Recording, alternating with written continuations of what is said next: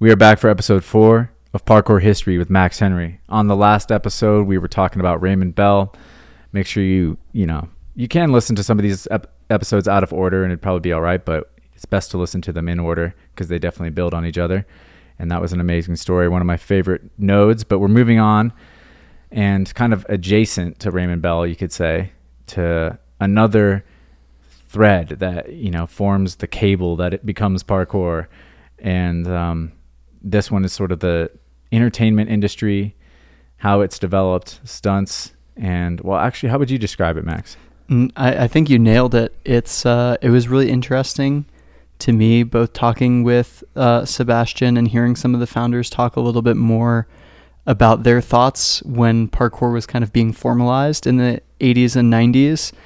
It was really fascinating that entertainment and anime ended up becoming an actual contributing factor to their practice. And we wanted to explore that a little bit here. And I think you really can trace it back to the 1920s. Mm. And it is kind of, it's adjacent both to Georges Hebert's story and it's also adjacent to uh, Raymond Belle's. Mm. And it kind of starts around the same time in the early 1920s, post World War One, that Georges Hebert, if you remember, decided to leave the French military. He was disillusioned by all of the savagery that he'd witnessed in World War One, and wanted to focus on building a culture around his method in France, and that's also when he uh, started the La Palestra. And you see kind of a similar cultural movement happening in the U.S. It wasn't as severe because obviously World War One didn't take place on American soil, but around that same time, you get the development of Hollywood and the Western film industry. And it starts out relatively slow. These are the days of the silent picture, and people didn't really know what to make of the medium at first. And old film is really, really cool. It's so experimental, and it's really fascinating now to look at an industry where it's just churning out billions and billions of dollars and seeing it as this tiny thing like parkour where you had all these personalities who were, you know, putting their love of the craft and figuring out what stories to tell. Uh, one of the most popular stories or attractions in early cinema ended up being slapstick comedy and also kind of early stunts, you could call it. And these were actors like Buster Keaton and Harold Lloyd and Charlie Chaplin who had a physical presence to their storytelling.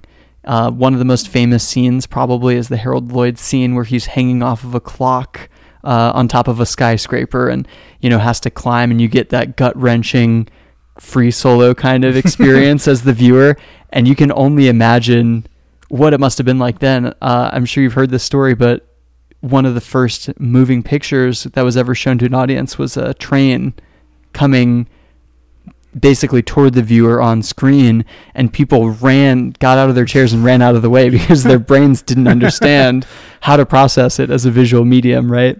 So it was really really interesting to me that one of the first attractions in western cinema was this focus not only on dance but also on things that now we'd recognize as stunts. Mm. and uh, i wanted to start there because it ties into a couple things the first thing to me that I find really fascinating, this is the 1920s again, as this medium of film is developing, there's also a huge change in the way that cities are being built, particularly in the United States. So, New York and LA, they've run out of space, mm-hmm. New York in particular, and everybody starts building vertically.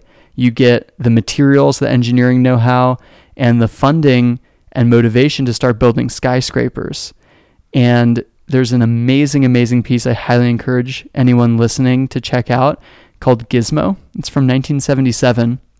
And it's about wacky inventions, but they have a few minutes towards uh, toward the beginning.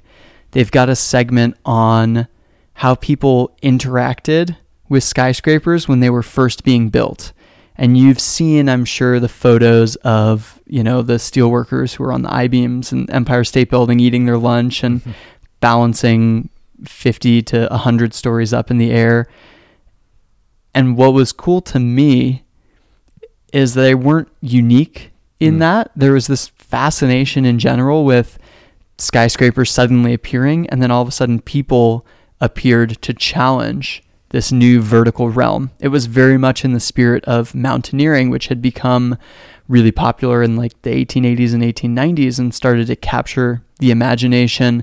And you got a really interesting mix of people who basically were doing Goshua. on these skyscrapers. Goshua for the for the uneducated.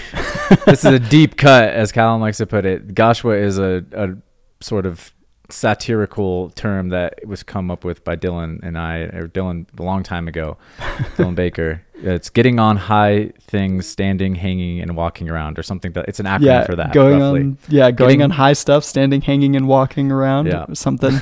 but basically, you had that, like the viral videos of Mustang Wanted and James Kingston. You had that happening in the 1920s. Mm. So we're talking hundred years ago, or a little bit less in some cases. People were circus performers, were doing handstands on the edges of buildings.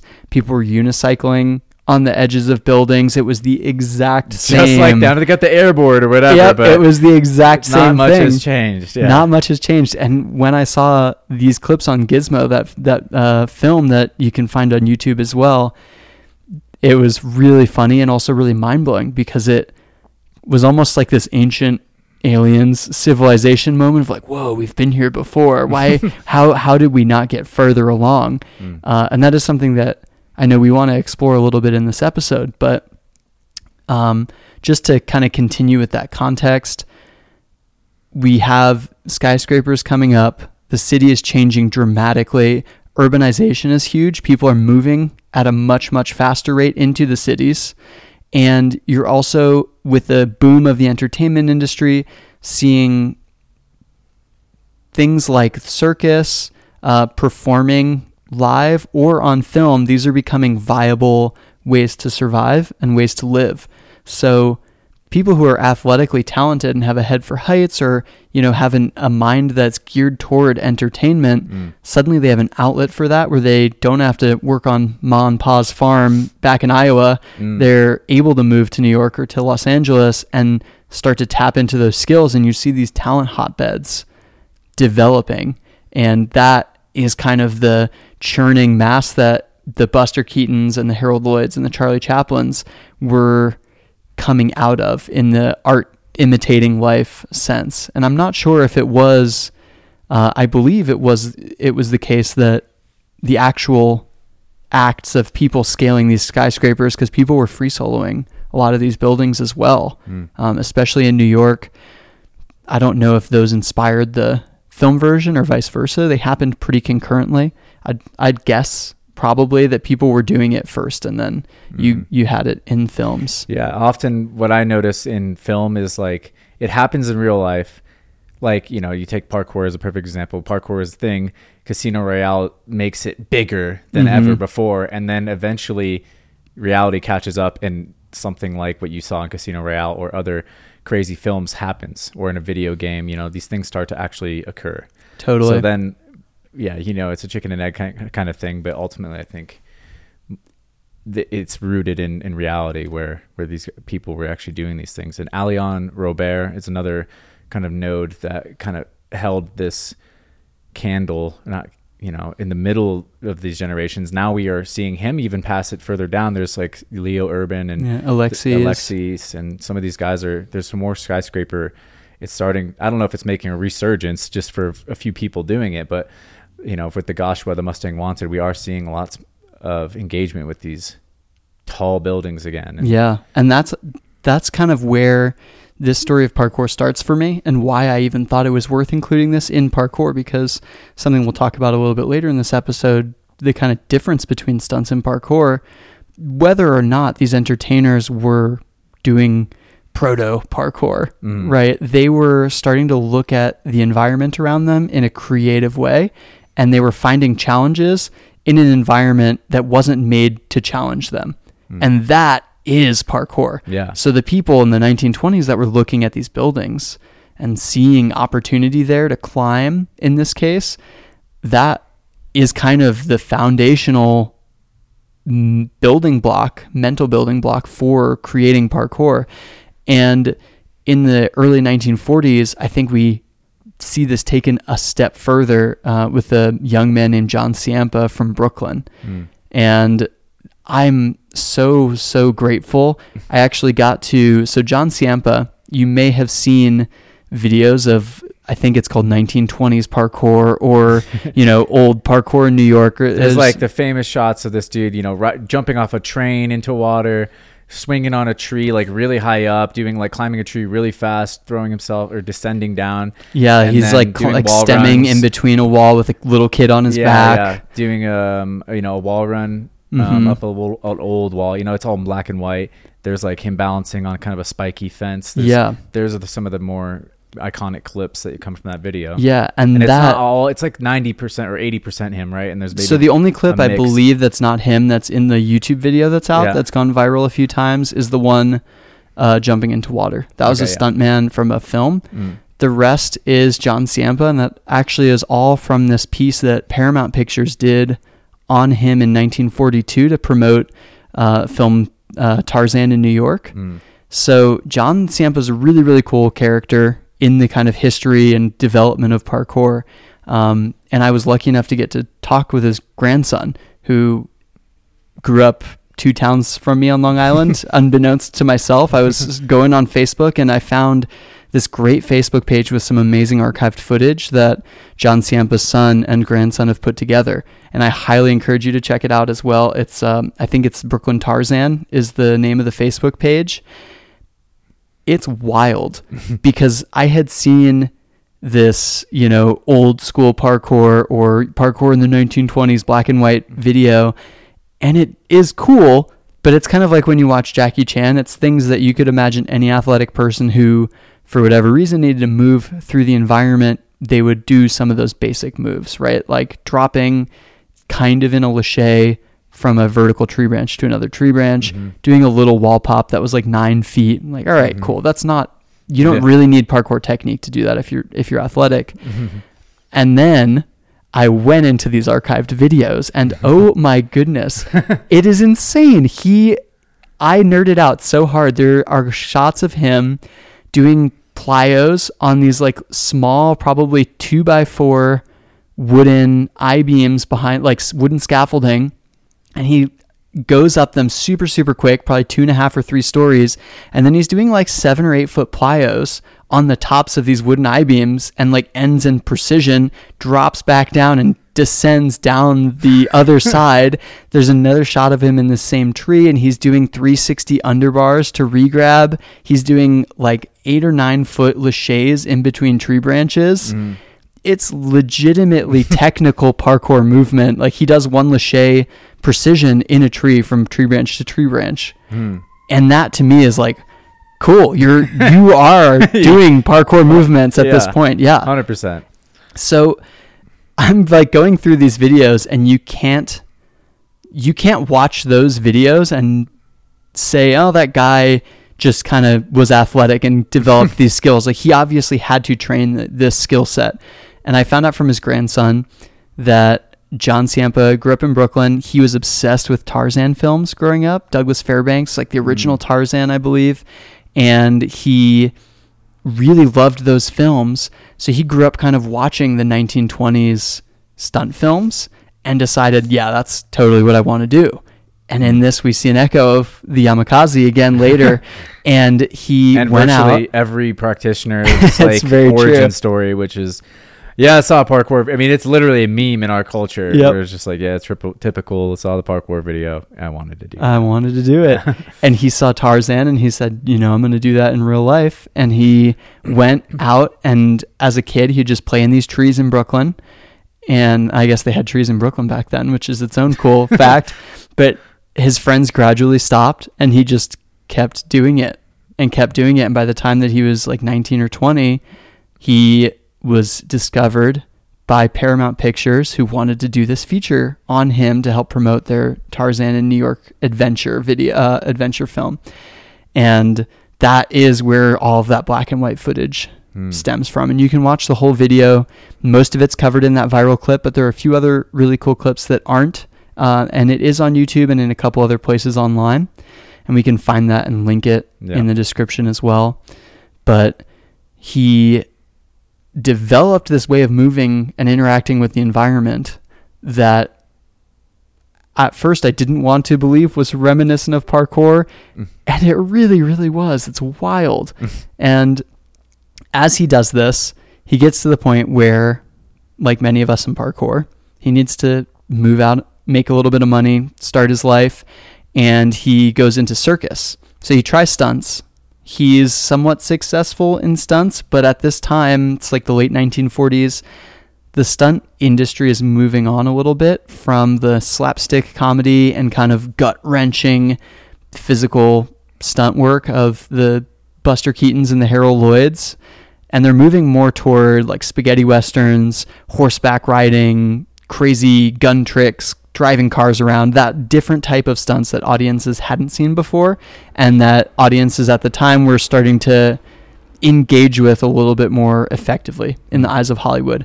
So Ciampa's skill set, while it was built off of this original Hollywood in the 1920s, didn't really apply to stunts as well when he was trying to make it in the 40s and the 50s.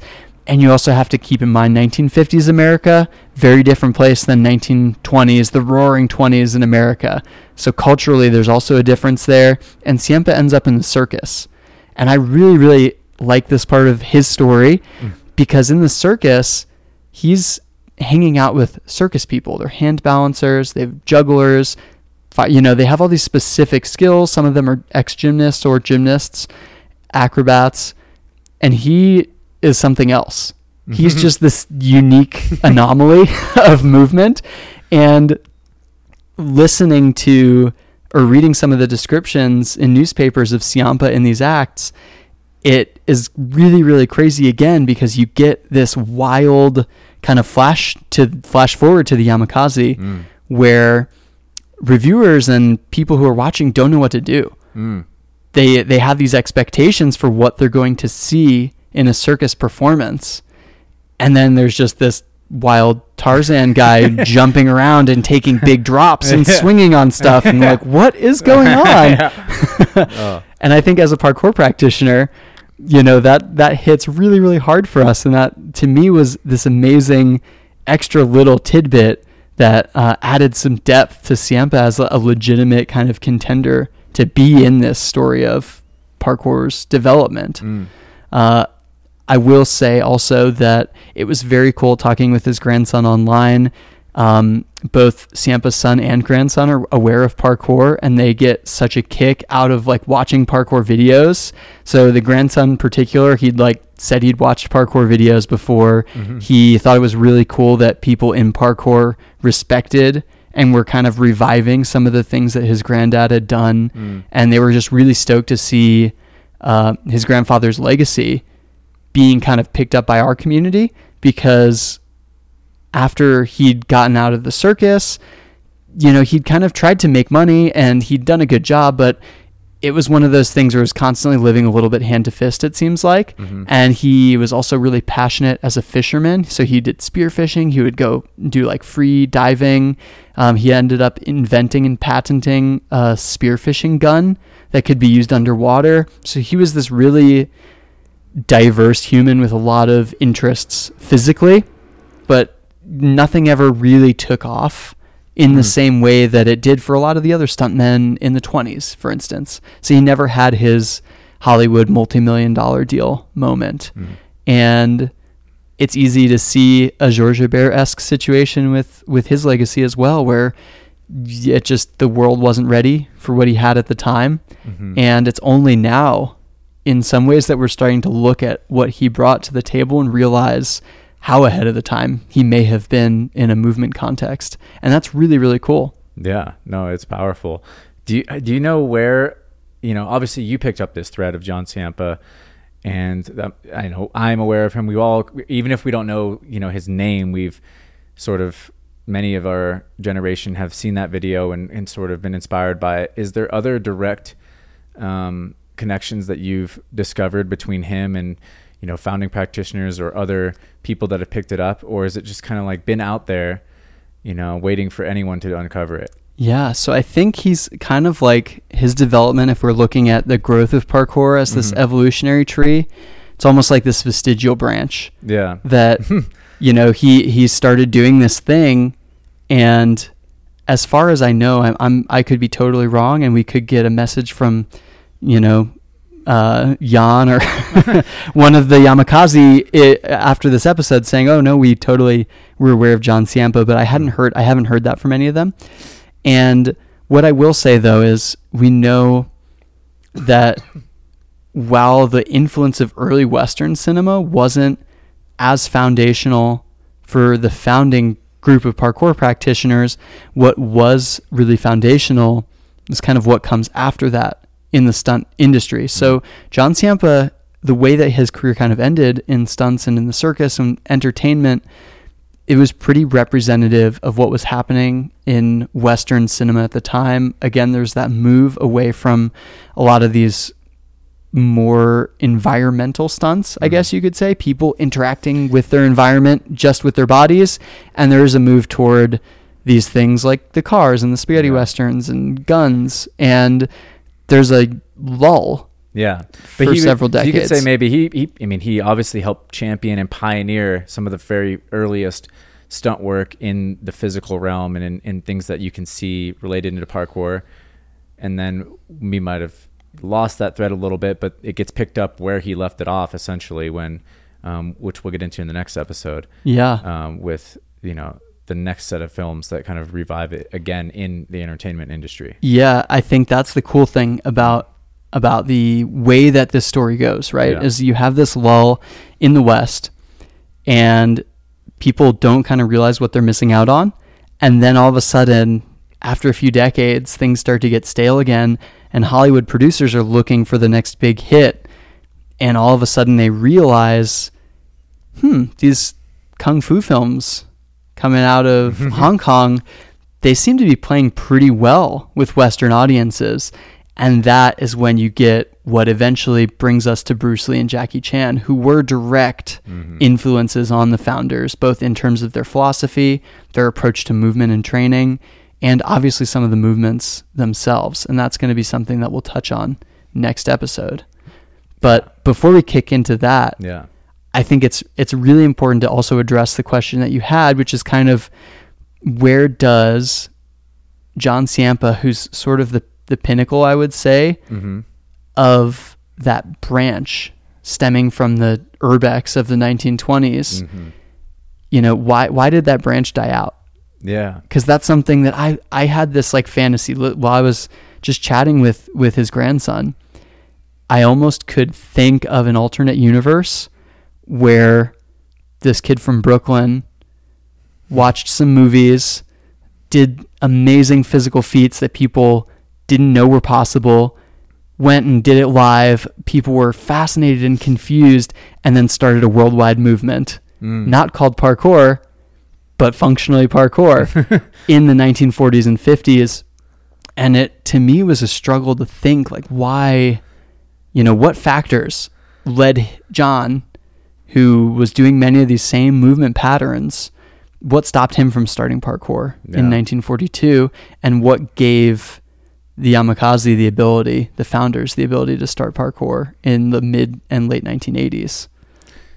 Yeah, that's a very cool, interesting question, and I would love to speculate on it with you. I mean, Yeah. I- certainly we don't. I don't mean I don't know for sure, but um, you know, one thing that jumps to mind is I wonder. I would want to talk to Alain Robert for sure Mhm. and see what he knows about John Ch- Ciampa, because I think, or like any of these people that maybe also contributed to, you know, I don't know if the Yamakasi actually know about Alain either, but I imagine that they. Alain, I'm just curious about his story because he seems to be actually a pivotal figure in this thread, and maybe the you know this vestigial um, branch is a little bit more robust than We're than giving it credit for, right yeah. now, and and I'm just curious, but it, yeah, it's it's very interesting. Maybe there is a parallel universe where that is the case. And we can you know one day investigate it through. I mean, I think jumping, but uh, I think it takes us to uh, the reason I even bring it up is because I feel like this question is really important one for us now, right? Mm. That's the whole point of this podcast Yeah. is like, what are we as practitioners in 2022 getting out of these stories about the development of our practice. And the first thing I think that comes to mind with this one, even before we, we talk about why that died out potentially, yeah. is, you know, what is the difference between stunts mm. and parkour?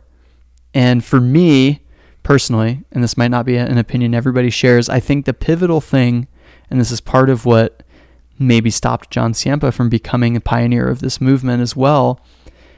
Stunts and the entertainment industry, movement is packaged as a product. Mm.